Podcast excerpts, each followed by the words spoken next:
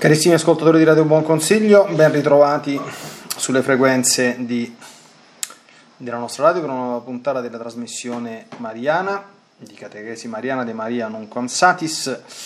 La volta scorsa abbiamo terminato la trattazione del dogma della Verginità Perpetua di Maria, che è il primo dei quattro dogmi mariani. Oggi apriamo un nuovo capitolo con la maternità divina di Maria, che in ordine cronologico è il secondo che è apparso nel panorama dogmatico magisteriale della Chiesa. Mm, questo mm, dogma, come vedremo, è stato formalmente definito da un concilio ecumenico.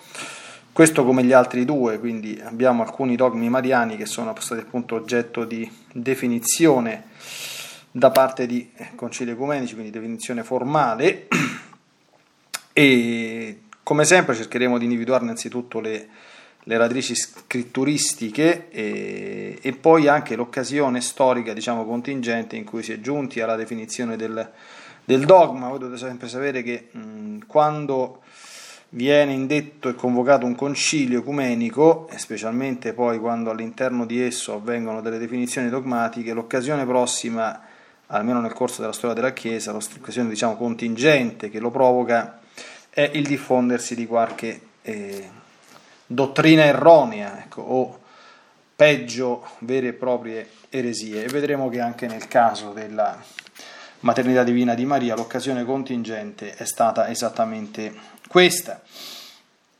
ossia l'eresia del cosiddetto nestorianesimo. Mm, a titolo di introduzione bisogna subito dire che il titolo di Madre di Dio ha rilevanza, come del resto molti dogmi mariani, non solo eh, da un punto di vista mariologico, eh, ma anche da un punto di vista eh, ecclesiologico,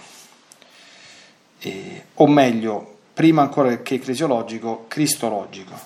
Mm, la retta comprensione della vera maternità divina della Chiesa, come definita dalla dottrina cattolica, consente anche la retta comprensione del mistero dell'incarnazione.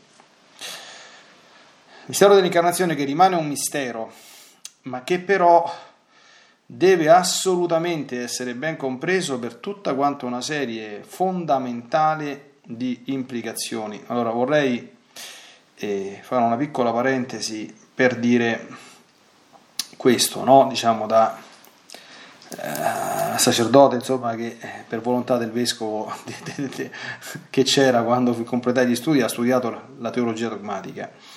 Uh, nell'ambito della dottrina cattolica, della teologia cattolica, del depositum fidei, delle verità di fede, esiste una eh, mutua interconnessione.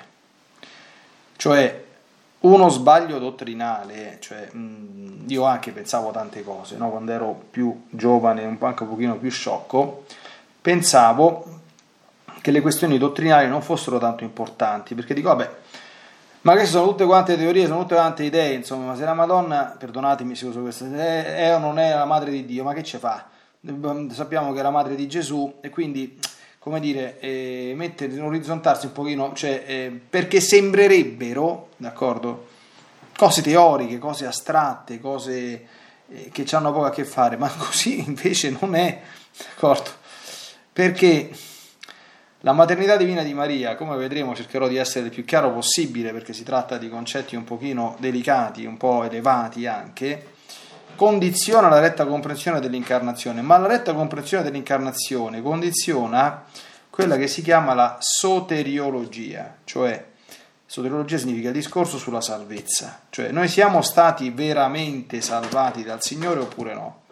Perché questo avvenisse l'incarnazione doveva avvenire esattamente in un certo modo, ma non solo, condiziona anche l'antropologia e la morale, perché eh, l'essere umano, secondo la rivelazione, è fatto in un certo modo, perché si dia una vera incarnazione, il verbo deve unirsi ipostaticamente ad una vera natura umana uguale alla nostra.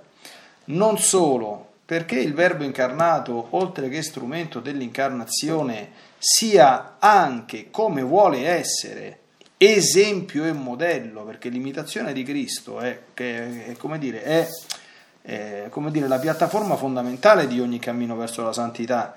Gesù ha detto imparate da me che sono mite ed umile di cuore, imparate. Quando ha lavato i piedi agli apostoli ha detto guardate che io vi ho dato l'esempio perché quello che ho fatto io lo facciate anche voi. D'accordo? San Pietro scrive sue, nella sua epistola, la prima se non ricordo male, Cristo patì per voi, lasciandovi un esempio perché ne seguiate le orme. Allora, se Gesù Cristo non è un uomo veramente come me, ma che te seguo, d'accordo? Se uno pensa che l'incarnazione sia una sorta, capito, di Dio che cammina in terra, ma con un'unità, insomma, che, cioè, che, che, è evanescente, oppure, come diceva un eretico, no? Apollinare di, di Laodicea, eh, vi confesso insomma che quando ero molto giovane, nella mia ignoranza etimologica, io pensavo qualcosa di simile a questo. Cioè Apollinare di Laodicea diceva che chi è Gesù Cristo? Gesù Cristo ha il corpo che è come il mio e al posto dell'anima, cioè delle mie facoltà spirituali, c'è la natura divina. Capito? Quindi fondamentalmente ciò che c'ha di uguale a me Gesù Cristo è solo il corpo, ma non è così. D'accordo? Sarebbe, sarebbe un disastro universale, d'accordo? Quello non è, non è essere diventato uomo, ma aver rivestito di un corpo umano il verbo, ma questo quello non è un uomo, capito? Cioè io non ho niente a che fare con un essere di questo genere, capisci? Perché cioè, tra la natura divina e, e, e, la, e, la, natura umana c'è una distanza incommensurabile, d'accordo? Quindi queste premesse per comprendere anche, no, ci sarà qualche, qualche, qualche, passaggio forse delicato, cioè eh, le nostre amatissime suore mi hanno chiesto di fare un, eh, un ciclo di catechesi su, sui dogmi mariani. Chiaro che questi dogmi io cerco sempre di dargli un taglio, eh, come dire, catechetico esistenziale, no? perché è fondamentale. Però anche quando si insiste sulla dire, correttezza dottrinale non è un problema teorico, d'accordo? Uno vuole fare i cavilli, o vuole fare eh, o vuole qui, quisquiliare insomma su qualche cosa che tanto chi se ne porta insomma no? Tanto la vita poi è un'altra cosa. Non è, non è, manco per niente un'altra cosa. Io ricordo uno dei più grandi uno dei più grandi vabbè, uno dei più bravi professori che ci ho avuto quando studiavo la gregoriana non so, non so se fare il nome che era un professore di, di, di filosofia ma era, era, era veramente un genio. Nel senso questo oltre che ho studiato la filosofia ha studiato la matematica la logica e io rimasi proprio folgorato perché praticamente io la filosofia l'avevo studiata lì al liceo classico, la storia della filosofia, noi insegniamo la storia della filosofia, ci fece il corso di storia della filosofia moderna e contemporanea.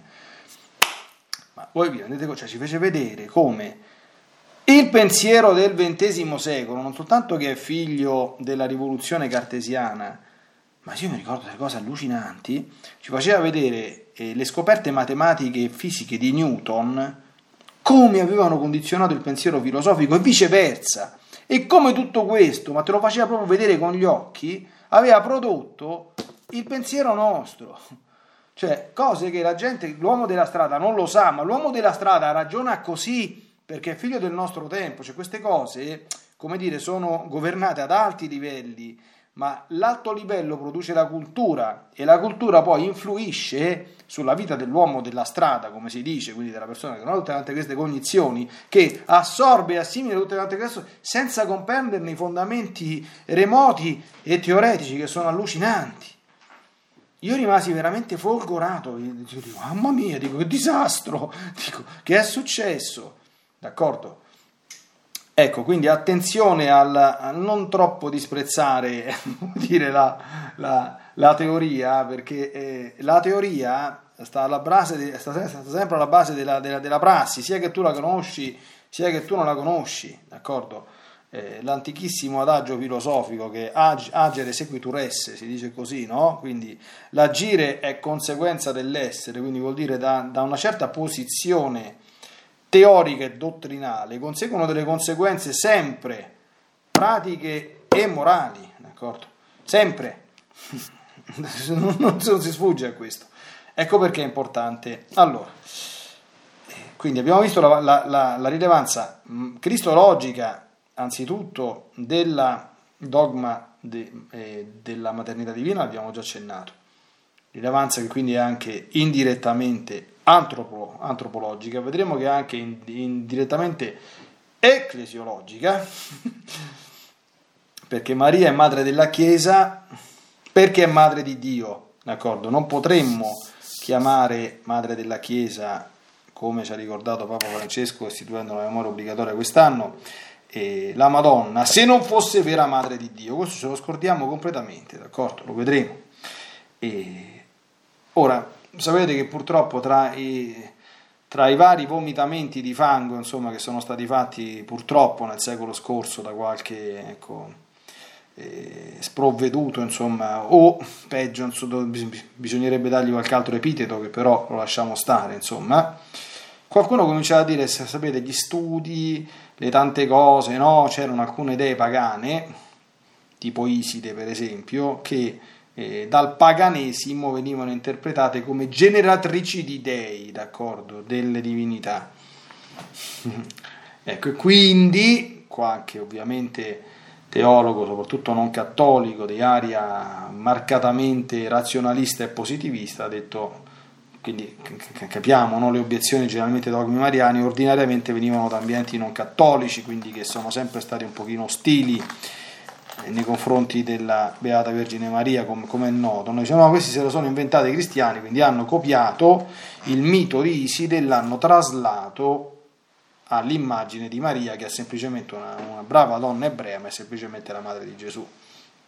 Allora vedremo quanto questo non sia vero e vedremo anche eh, come dire, che l'obiezione teologica dice eh, la madre di Dio, no? la generatrice della divinità, ma la Madonna non è affatto la generatrice della, della divinità. Questo è quello che pensava anche Nestorio, purtroppo vescovo di Costantinopoli, eh, dalla cui eresia nacque proprio la reazione ecclesiale che portò al concilio di Efeso del 431 e che definì i corretti termini della comprensione del dogma della maternità divina la Madonna non genera affatto Dio, Dio non può essere generato da nessuno, d'accordo? Ma la Madonna, come vedremo, dà la natura umana, chiaramente per disposizione divina, come oggetto, diciamo così, vero, eh, da incorporare, usiamo questo termine per ora non molto tecnico, nella persona divina del Verbo attraverso eh, il fenomeno del tutto peculiare dell'incarnazione. D'accordo? Quindi la Madonna non genera la divinità, ma è strumento attivo e cooperante all'assunzione dell'umanità da parte del Verbo di Dio. Ora, il termine madre di Dio in greco si dice Theotokos, la Theotokos, mentre in latino si dice Deipara, quindi quando sentiamo questi termini, la Vergine dei Ipara, ma significa la Vergine dei Ipara? ecco, allora, eh, Theos, va bene, in greco significa Dio, lo sanno tutti quanti. Tokos deriva dal verbo ticto, eh, che significa generare, partorire, quindi la generatrice di Dio, o, ossia la madre di Dio. In latino lo stesso, il suffisso tokos, eh, quindi non Theotokos, ma Deipara, quindi Deus significa de, Dio allo stesso modo, il suffisso para eh, significa appunto, eh, para deriva anche dal nostro italiano, no parto, eh, genitrice di Dio. Quindi questi sono eh, i termini anche un pochino, un pochino diciamo, terminologici della, della, questione. Andiamo a vedere, ci sono, sono tantissime eh, i passi della Sacra Scrittura eh, che attribuiscono ovviamente alla Madonna il termine madre. Ora, madre Maria Santissima viene chiamata quasi sempre in relazione a Gesù, quindi viene detta la madre di Gesù, c'era la madre di Gesù, c'era la madre di Gesù, c'era la madre di Gesù, no? E... Però abbiamo dei passi in cui, per esempio, ci sta Giovanni 20-28, lo trovo subito, lo leggiamo insieme perché è uno dei passi importanti.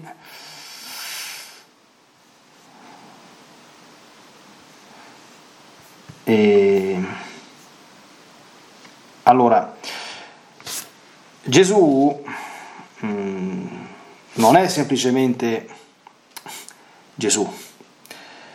Essere madre di Gesù significa essere madre del Signore perché Gesù non è semplicemente un uomo come tutti. D'accordo?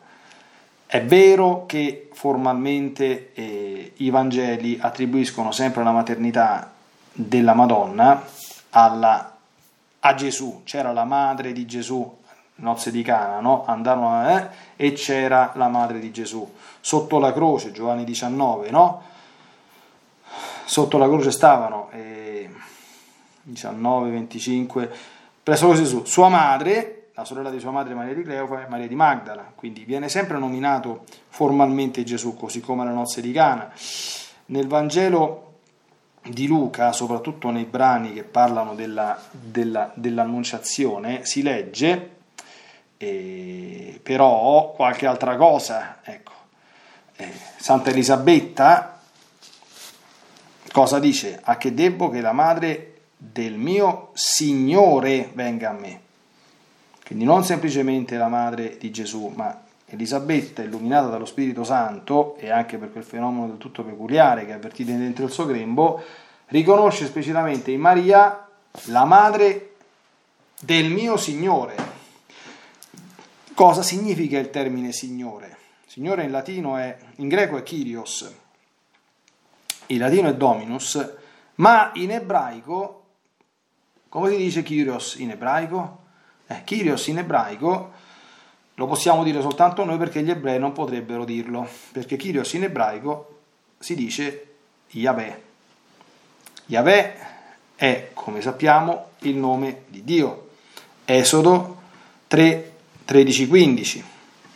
Quando Dio si rivela a Mosè, Mosè gli dice, senti un po', ma come ti chiami che devo a, devo andare a, a riferire eh, che tu mi mandi, ma questi mi diranno come si chiami, cosa risponde Dio? Io sono colui che sono. Cioè, il mio nome è Yahweh, perché Yahweh significa io in ebraico, io sono colui che sono. E, e cosa significa questo? Sapete che io sono colui che sono è il nome proprio di Dio, perché nessuno potrebbe dire di se stesso la stessa cosa, questo lo, faccio sempre capire con degli esempi molto molto semplici, no? Cioè io sono colui che sono vuol dire che ho in me anzitutto il principio dell'essere, cosa che non è vera perché io sono nato 47 anni fa da due esseri umani ben definiti e ben definibili, oggi eh, mater certa est, ma oggi anche pater certus est, perché basta fare un test del DNA, questo sicuro, questo qui, d'accordo? Anche quando uno nascesse attraverso forme eh, sciagurate, insomma, scientificamente possibili in, in, età contemporanea, non ha in se stesso il principio del proprio essere, quindi questo non lo può dire nessuno di sé. Ma non solo, ammesso e non concesso che il principio del mio essere adesso fossi io, che, che così non è, è certamente che io nel 1968 non soltanto non potevo dire io sono colui che sono, ma non potevo neanche dire io sono perché non c'ero, d'accordo? Quindi, e questo vale per tutti gli esseri umani, cioè il nome di Dio indica la sua eternità e la sua trascendenza. Quindi dire di Gesù, dire della Madonna che debbo che la madre del mio Signore venga a me, vuol dire riconoscere in Gesù il nome di Dio, cioè la trascendenza divina, cioè Yahweh. Poi nell'Antico Testamento non si sapeva che Yahweh è uno nella natura e trino nelle persone, ma nel Nuovo sì quindi dire la madre del mio Signore è già dire qualcosa di grosso. Ecco, poi per quanto riguarda sempre le fonti scritturistiche, eh, dobbiamo in questa sede passare in rassegna i cosiddetti brani antimariani o antimariologici che si trovano nei Vangeli sinottici, Matteo 12, 46, 50, Marco 3, 31, 35 e Luca 8, 19, 21. Non li andrò a leggere, la sostanza questo, dei, dei, Vangeli, che presentano delle, delle piccole varianti terminologiche, è molto noto, no? Tua madre e i tuoi fratelli qui fuori ti cercano. Adesso il discorso dei fratelli l'abbiamo già visto, questo nella, nella virginità perpetua l'abbiamo già chiarito, ma c'è comunque la risposta che Gesù diede, no? Chi è mia madre? E chi sono i miei fratelli? Mia madre e i miei fratelli sono coloro che ascoltano la parola di Dio e la mettono in pratica, ascoltano la parola di Dio e la custodiscono, coloro che fanno la volontà di Dio, cioè le versioni sono differenti, ma il significato resta sempre lo stesso. Quindi anche qui, sempre in ambito prevalentemente non cattolico, i critici nei confronti dell'esaltazione del titolo di madre, di madre di Dio dicono ma Gesù stesso, guarda che dice, cioè non conta la sua madre, ma conta chi fa la volontà di Dio, quindi la, sembrerebbe diminuire, sono tanti gli episodi del, del, Vangelo dove Gesù sembra apparentemente diminuire anche le nozze di Cana, no? che ho da fare con te donna, non ancora giunta la mia ora, è chiaro che bisogna poi saper fare la lettura esegetica, sono tutti quanti eh, brani che apparentemente sono una diminuzione di Maria, ma in realtà sono le, che, che esaltazione più grande di questa non poteva essere fatta, insomma, no? Ecco, già i primi grandi commentatori, che cosa, che cosa fanno comprendere l'essenza di questi cosiddetti brani antimariologici?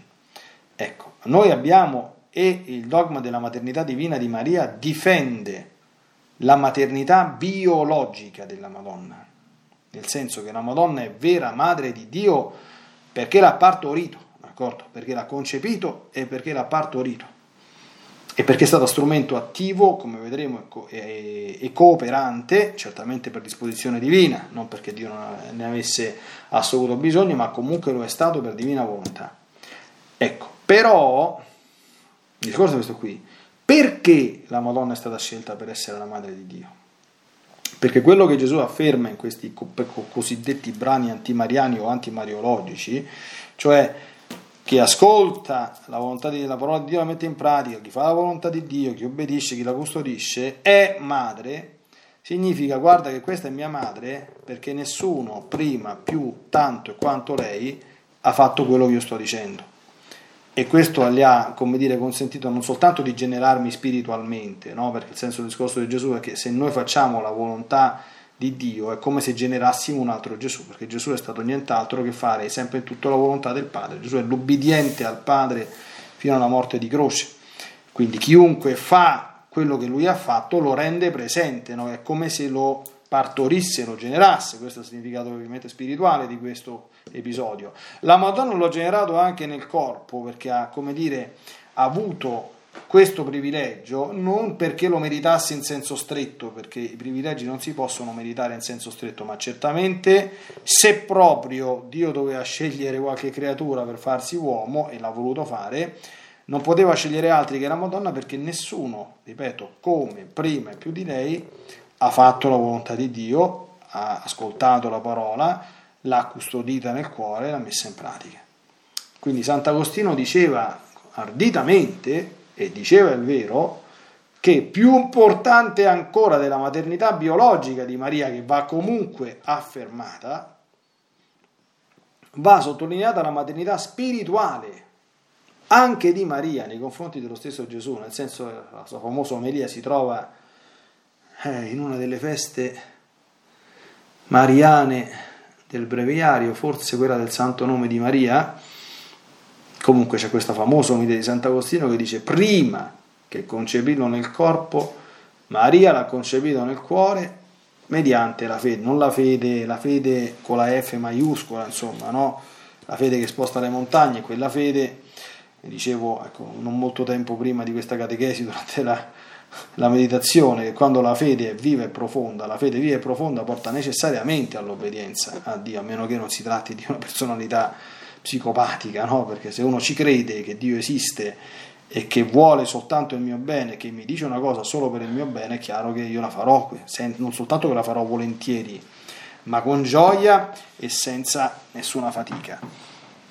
Quindi attenzione che questo va sempre ricordato, va affermata la maternità biologica di Maria e il dogma della maternità divina di Maria afferma questo ma prima e più che questo, e per la gloria di Maria, stavolta in persona, va affermata la sua maternità spirituale. Questo è anche, come dire, un modo che aiuta previamente tutti noi. Cioè io rendo presente, faccio presente Gesù, e qui perdonatemi se, non se faccio tante preghiere, non se vado a messa, non se sono, capite, non che non bisogna fare le preghiere e andare a messa, ma se la mia vita è uno specchio della vita di Gesù. Faccio la volontà di Dio, la sua parola ascolto e la metto in pratica. Ecco, io in tempi recenti, in tante circostanze, mi sono trovato con dei testi biblici che mi suggerivano ecco, di parlare, voi sapete che usare un pochino di sana e santa ironia a volte ci aiuta anche, come dire, a mm, dolcemente riflettere su qualche cosa che ci, possiamo, che ci possiamo portare dietro, no? Bisogna fare attenzione ai devoti atei di questi tempi, capite? Cioè le persone quindi che fanno consistere tutta quanta la loro, il loro amore a Gesù soltanto in una serie di pratiche esteriori, anche sacramentali o di preghiere, eh, preghiere vocali, processioni e cose di questo genere, però la vita è lontana anni luce dalla volontà di Gesù, d'accordo? O anche le persone, questo è un problema molto molto antico, eh, che frequentano e che si rifanno, come dire, una propria vita morale a propria immagine e somiglianza. D'accordo? E con questa vita morale rifatta a propria immagine e somiglianza poi pretendono anche come dire, il pieno accostamento ai sacramenti e tante altre cose, no? Quindi vedete che già ci sono molte, molte eh, cose da prendere atto, no? Quindi se la Madonna non sarebbe diventata madre di Dio se non fosse stata perfetta nell'adesione alla divina volontà, è anche vero che la prima cosa che Gesù vuole dai suoi discepoli, chi compie la volontà di Dio è per me fratello, sorella e madre, quindi fratello di Gesù e madre di Gesù, quindi colui che lo rende presente, è l'attenzione a fare la divina volontà. Recentemente ho fatto un'omelia di un giorno feriale, mi è rimasta un pochino impressa anche a me, che si chiama La messa non è finita, proprio parlando di queste cose, no? dicendo che a me non piace per niente la conclusione italiana del, de, del Congelo della messa, dicendo la messa è finita, andate in pace, perché in latino non, non si dice la messa è finita, si dice la messa è, cioè in un certo senso non è sbagliata, perché non è mai sbagliato quello, quello che viene tradotto anche da, dalla Chiesa, no? però deve essere spiegato, cioè è finito il rito e comincia la vita, perché la messa si celebra nel rito, ma si vive nella vita, cioè la messa tende alla vita, cioè la, la, la Chiesa dice che la, la liturgia è il culmine, ma è anche la fonte della vita cristiana.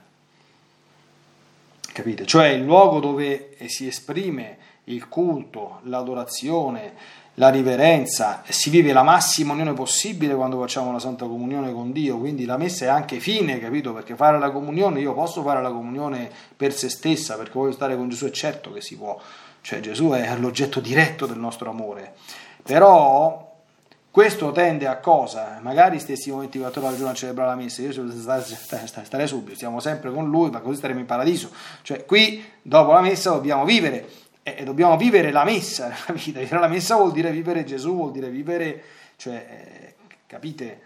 Perché eh, la, la, Chiesa prima del, di fare la comunione me, me, me, fa, fare, fa, fare, segno della pace, per esempio, no? Perché se io non sto in pace con tutti, non posso fare la comunione, d'accordo? Perché? Perché non posso io avere uno stile. Gesù non è. Gesù sta in pace con tutti. Gesù sta in pace con tutti, eh. Gesù sta in pace, siamo noi che non stiamo in pace con lui, ma lui sta, lui sta in pace con noi, ha versato tutto quanto il suo sangue, d'accordo? Lui sta sempre in pace con noi. Siamo noi che non stiamo in pace con lui, quindi io posso fare la comunione se qualcuno ce l'ha con me e nonostante che io gli abbia proposto di riconciliarsi, questo non me lo più vedere manco scritto al muro, ma io comunque sono in comunione, non è che io ho deciso di estrometterlo dalla mia vita che non ci parlo più. Questo, questo, questo è possibile questo qui. Se tu hai fatto questa scelta, rispettabilissima scelta in quanto essere umano, Dio stesso prende atto delle nostre libere scelte, ma tu non puoi fare la comunione se stai in queste condizioni, non puoi. Perché? Perché la tua vita è difforme dalla vita di Gesù, capito? Quindi diceva, ah, ma io mi, sento di fare la comunione, mi sento di vivere questa devozione. No, eh, se no sei un, devo, sei un devoto ateo, d'accordo? E quella comunione non ti fa nessun bene. Eh, allora, questa dimensione, come dire, esistenziale, questa sempre rimando alla nostra vita è fondamentale oggi. Dobbiamo, come dire, lasciarci, tra virgolette, anche mettere in crisi da, da questo, no? Cioè, mm, sì, la maternità divina è certamente un privilegio unico, d'accordo? Però, e ripeto, le grazie straordinarie da Dio non si possono meritare, no? Però ricordo, forse molti ascoltatori di Radio Buon Consiglio hanno seguito fino a un mese fa Spazio Giovane, abbiamo parlato di tante cose, no? Cioè una grazia straordinaria, Dio non te la dà se tu non stai nelle disposizioni per poterla ricevere.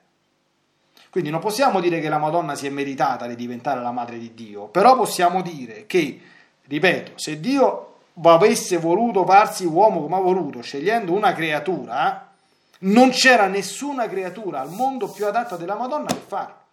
È per questo che è stata scelta.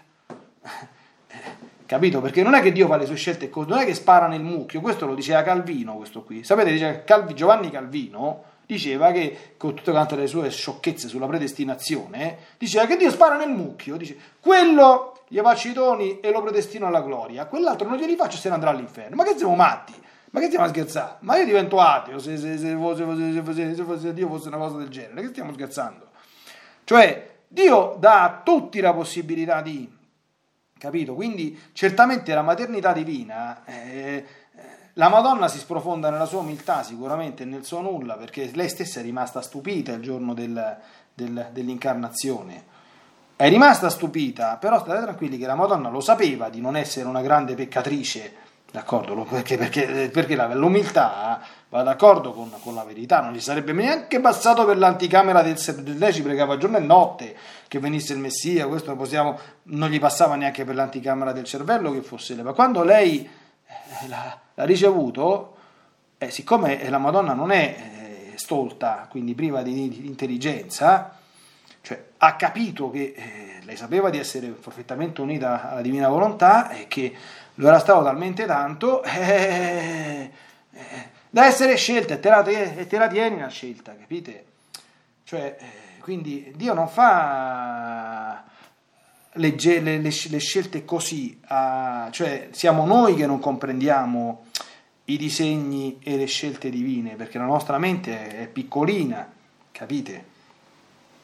Così come quando capita anche una piccolissima sciocchezza, anche un piccolissimo incidente, un piccolo fastidio nella nostra esistenza che Dio permette, noi non capiamo niente, ma sta tranquillo che quel piccolo incidente ha un perché, d'accordo? E noi dobbiamo certamente imparare eh, questo dialogo esistenziale nella nostra vita con Dio, quantomeno a dire Gesù, è successa questa cosa, non ci capisco niente, non che mi daresti un piccolo aiutino, poi vabbè, tanto ormai è successo, io l'accetto, la sua volontà, accetto lo stesso. Quindi i perché ci stanno sempre, noi a volte non dobbiamo indagarli, non dobbiamo andare a provocare il nostro Signore, non dobbiamo pretendere che ce li dica, d'accordo, o cose di questo genere, ma ci sono sempre.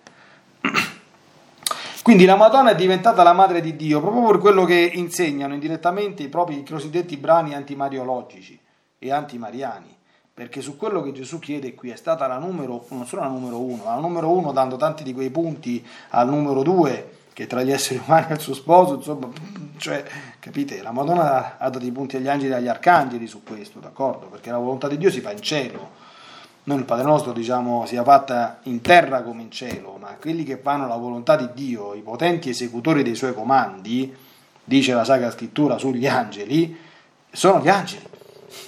Eh, ma la Madonna l'ha superati, quindi è abbastanza esperta in questo, no? Quindi questo basta diciamo per la parte un pochino scritturistica di questo, di questo, di questo splendido dogma, no?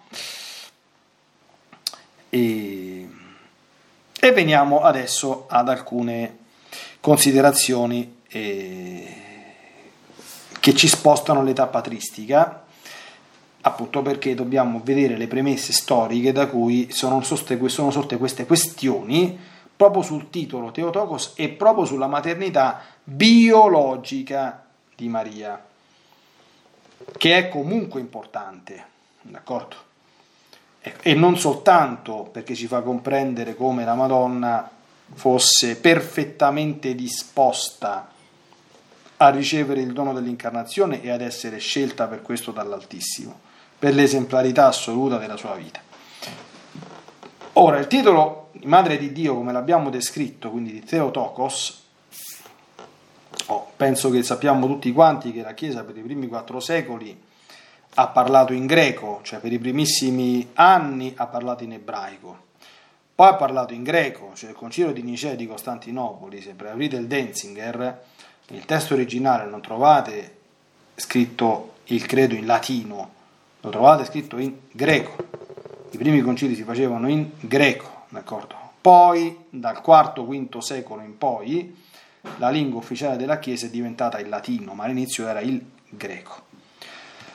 Quindi si parla del titolo Theotokos, d'accordo, che fu anche il termine tecnico utilizzato dal concilio di Efeso. Questo era tranquillamente utilizzato in epoca patristica, senza nessun problema. Ripeto, la fonte scritturistica primaria era il saluto di Santa Elisabetta alla Madonna, che debbo che la madre del mio Signore venga a me. Signore è il nome di Dio, dire madre del Signore è uguale a dire madre di Dio, quindi la Madonna è madre di Dio ed è Teotokos. Ecco. Ora, questo termine, come abbiamo già accennato, accentua proprio il dato biologico perché ticto in eh, greco significa partorire, generare, d'accordo? Quindi non è una maternità spirituale, è una maternità reale, biologica. Ok. Certo in Occidente eh, già Sant'Agostino come abbiamo visto e ovviamente sulle sue orme, anzi insieme con lui Sant'Ambrogio, forse anche un po' prima di lui, hanno cominciato ad accentuare, come dire, in chiave propedeutica, se mi si passa questo termine, la dimensione psicorelazionale della maternità divina. D'accordo? Quindi, e i requisiti che hanno, come abbiamo appena visto, portato la Madonna a disporsi in maniera perfetta a ricevere questo dono. Ora, Nestorio, patriarca di Costantinopoli, tra il 425 e il 430, cominciò a mettere in discussione il titolo di Teotokos, affermando che Dio non può avere una madre. Meglio dunque utilizzare per Maria, diceva, il termine Madre di Cristo. Attenzione qui. San Cirillo di Alessandria, facciamo prima un pochino di considerazioni storiche, poi andiamo a vedere il punto della questione che deve essere compreso, poi se non facciamo in tempo in questa prima puntata a iniziare il concilio di Efeso non fa niente, ma è importante porre bene lo status questioni. San Cirillo di Alessandria si oppose severamente a, a, a, a Nestorio e eh, questa opposizione tra due vescovi della Chiesa, di fatto, perché San Cirillo era vescovo di Alessandria, che era un'altra sede molto, chiamiamola pesante, insomma, Costantinopoli eh, era la seconda sede dopo Roma, quindi il vescovo di Costantinopoli, insomma, non era Pinco Pallino, insomma, era, un, era, un pesa, era un'autorità pesante, insomma. Ecco. E il concilio di Efeso, come spesso accade nella storia della Chiesa, non fece altro che ratificare proprio le lettere che San Cirillo di Alessandria scrisse in risposta alle eresie di Nestorio. Questo non ci deve stupire, d'accordo? E il concilio di Nicea fu fatto fondamentalmente da eh, Sant'Atanasio, che combatté gli ariani e molte delle formulazioni del concilio di Nicea furono la sottoscrizione di alcune tesi di Cirillo, eh, scusate, di eh, Sant'Atanasio. Il concilio di Efeso, San Cirillo d'Alessandria. Il concilio di Trento ha fatto copia e incolla con la somma teologia, d'accordo? Quindi non, non, ci devono stupire queste cose, perché così capiamo anche mh, la modalità anche di formazione eh, del Magistero della Chiesa e anche il compito importante che la sana e santa teologia, questo ha nella vita della, della, della Chiesa, quando è sana e santa teologia, non diventa purtroppo eh, espressione insomma, di idee personali eh, o un po' troppo eh, critiche ecco, del singolo teologo. Allora, qual era lo status? Allora, il problema era, la chiamiamo madre di Cristo o la chiamiamo madre di Dio? Attenzione. Se io chiamo la Madonna semplicemente Madre di Cristo, Gesù è il Cristo. Domanda, no? Il Messia e questo vale anche guardando semplicemente la vicenda storica di Gesù, no? Il Messia, in ambiente ebraico, era scontato che il Messia fosse Dio fatto uomo? Assolutamente no, d'accordo? Perché Gesù, di fatto, il pretesto che è stato preso per, per metterlo poi in croce era la presunta bestemmia che avrebbe detto che Dio sarà fatto uomo. Cioè, per un ebreo, a meno che non si facesse illuminare da alcuni passi oscuri, no? Gesù per esempio nel Vangelo c'è un episodio dove dice, sentite un attimo, avete letto bene il Salmo 110, dove si legge, questo è un passo un pochino ostico, no? dice Gesù che dice, dice, Davide parlando del Messia dice queste parole, dice il Signore al mio Signore, siedi alla mia destra, dice il Signore al mio Signore, siedi alla mia destra finché io pongo i tuoi nemici sgabello dei, dei, dei tuoi piedi. Nella letteratura rabbinica, ed ebrea, ebraica, il Salmo 110, che è quello che la Chiesa ci mette sulle labbra la domenica sera, eh, secondo i Vespri, è un salmo messianico, cioè parla del Messia. Allora, dice il Signore al mio Signore, allora, quello che deve sedere alla sua destra finché io ponga i suoi nemici, è il Messia vittorioso, no? E Mora lì termini, dice, dice il Signore, cioè Yahweh, al mio Yahweh. Quindi, allora Gesù dice, state attenti, interpreti dice il Messia figlio di Davide, giusto?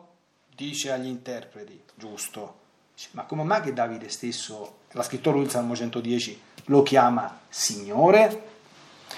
Era una spia per far capire, attento che sì, c'è sta ma chi è questo Messia? È un uomo, è un grande politico o è qualcosa di più? Solo che, eh, questo è un altro argomento, ma le rivelazioni prodromiche, mi si perdoni il termine, della Trinità nell'Antico Testamento erano velate, d'accordo? Così come nessuno degli ebrei non sapeva interpretare i canti del servo del Signore. Tante volte ho raccontato eh, quando andai a studiare l'ebraico a Gerusalemme, c'era un professore madrelingua, ebreo, c'eravamo io e altri due o tre amici, alcuni dei quali erano già sacerdoti, che quando pa- parlò dei brani del servo di Yahweh disse chiaramente, dice qui ci sono i preti cattolici, per loro il servo di, di Yahweh è Gesù Cristo, noi ebrei ancora non sappiamo a chi si riferiscano questi brani. L'ho detto lui, l'ha detto, quindi, cioè, d'accordo? Ecco, per dire, no, perché non è così chiaro. Allora, se io chiamo ma la Madonna la madre di Cristo, ipso facto faccio riferimento alla sua umanità, sarebbe come dire semplicemente la madre dell'uomo Cristo Gesù. D'accordo? Ecco. E allora, attenzione, attenzione. Chi era Gesù Cristo? Punto interrogativo. E che cosa è stata l'incarnazione? Adesso io vi prospetto alcune cose, no? Perché noi dobbiamo anche capire che cosa ci, ci, ci, ci passa nella testa. Allora, Che cosa ha concepito la Madonna? Allora, cos'è l'incarnazione? Allora, noi sappiamo come, come nasco io, no? Spostiamoci sul concepimento di Gesù.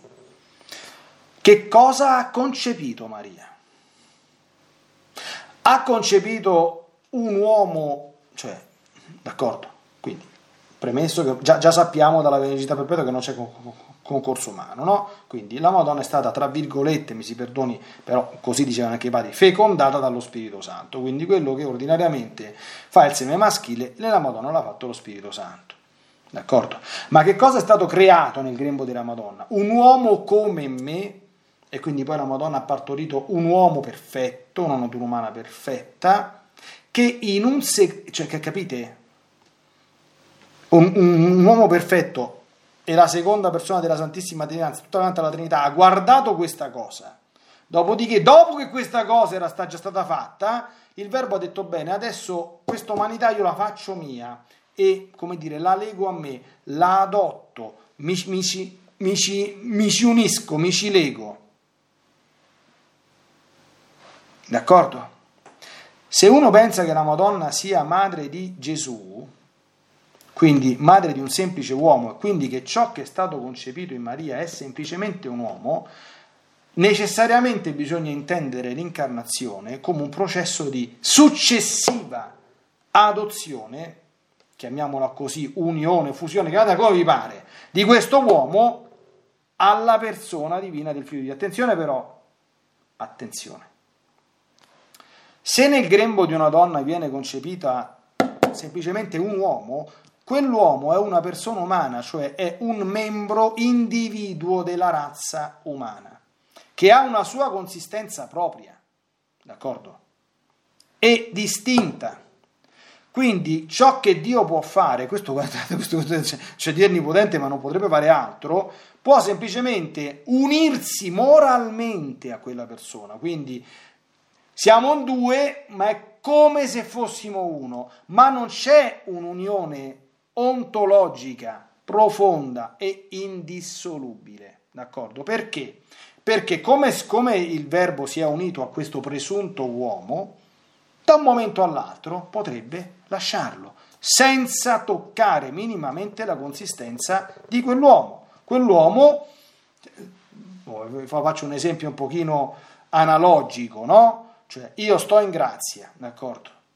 In grazia. Faccio un peccato mortale, la grazia santificante si allontana, ma non è che io muoio come uomo, d'accordo? Perché? Perché anche l'unione che la grazia santificante ha con me non è un'unione ontologica, ma è un'unione morale, quindi che accede al mio essere personale e si può perdere senza che la mia persona sia toccata. Allora, se nel grembo della Madonna è stato concepito per opera dello Spirito Santo un uomo individuo così come sono io, ci fermiamo qui oggi, la prossima volta il resto, cosa significa? Significa che il fenomeno dell'incarnazione così inteso sarebbe un fenomeno reversibile, non sarebbe un fenomeno, primo che non tocca la essenza profonda dell'uomo Cristo Gesù. Certamente lo eleva e lo nobilita, ma non è che crea un mutamento ontologico sostanziale. Secondo potrebbe essere un fenomeno reversibile, in qualunque momento potrebbe cessare di esistere. Quindi io non potrei essere sicuro, per esempio, che adesso in cielo, d'accordo, la natura umana, o meglio, l'uomo Cristo Gesù, chiamiamolo così, stando diciamo nel filone eretico, sia unito alla persona della, della seconda persona della, della Santissima Trinità. Non potrei, né potrei dire con certezza che fino, cioè per tutta l'eternità, dal momento dell'incarnazione, nella seconda persona della Santissima Trinità c'è un doppio modo di essere, divino e umano, che resterà per sempre, come vedremo, e che pur non cambiando niente questo alla vita interna della Santissima Trinità né alla vita del Verbo di Dio, tuttavia ha di nuovo che aggiunge un secondo modo di essere alla seconda persona della Santissima Trinità che prima non aveva. E vedremo che questo esattamente quello che la Chiesa ha voluto opporre a questa ricostruzione non corretta, anche se apparentemente convincente, che ci viene data dell'incarnazione e che è sottesa al togliere alla Madonna il titolo di Madre di Dio e darle semplicemente il titolo di Madre di Cristo. Ecco, lo vedremo la prossima volta perché abbiamo già sufficiente carne. In questi giorni chi segue queste cose qui comincia a pensare bene, ma secondo te l'incarnazione com'era? Che è successo? Che, per quanto possiamo, non andiamo troppo in là perché sennò poi, però com'era? Che è successo?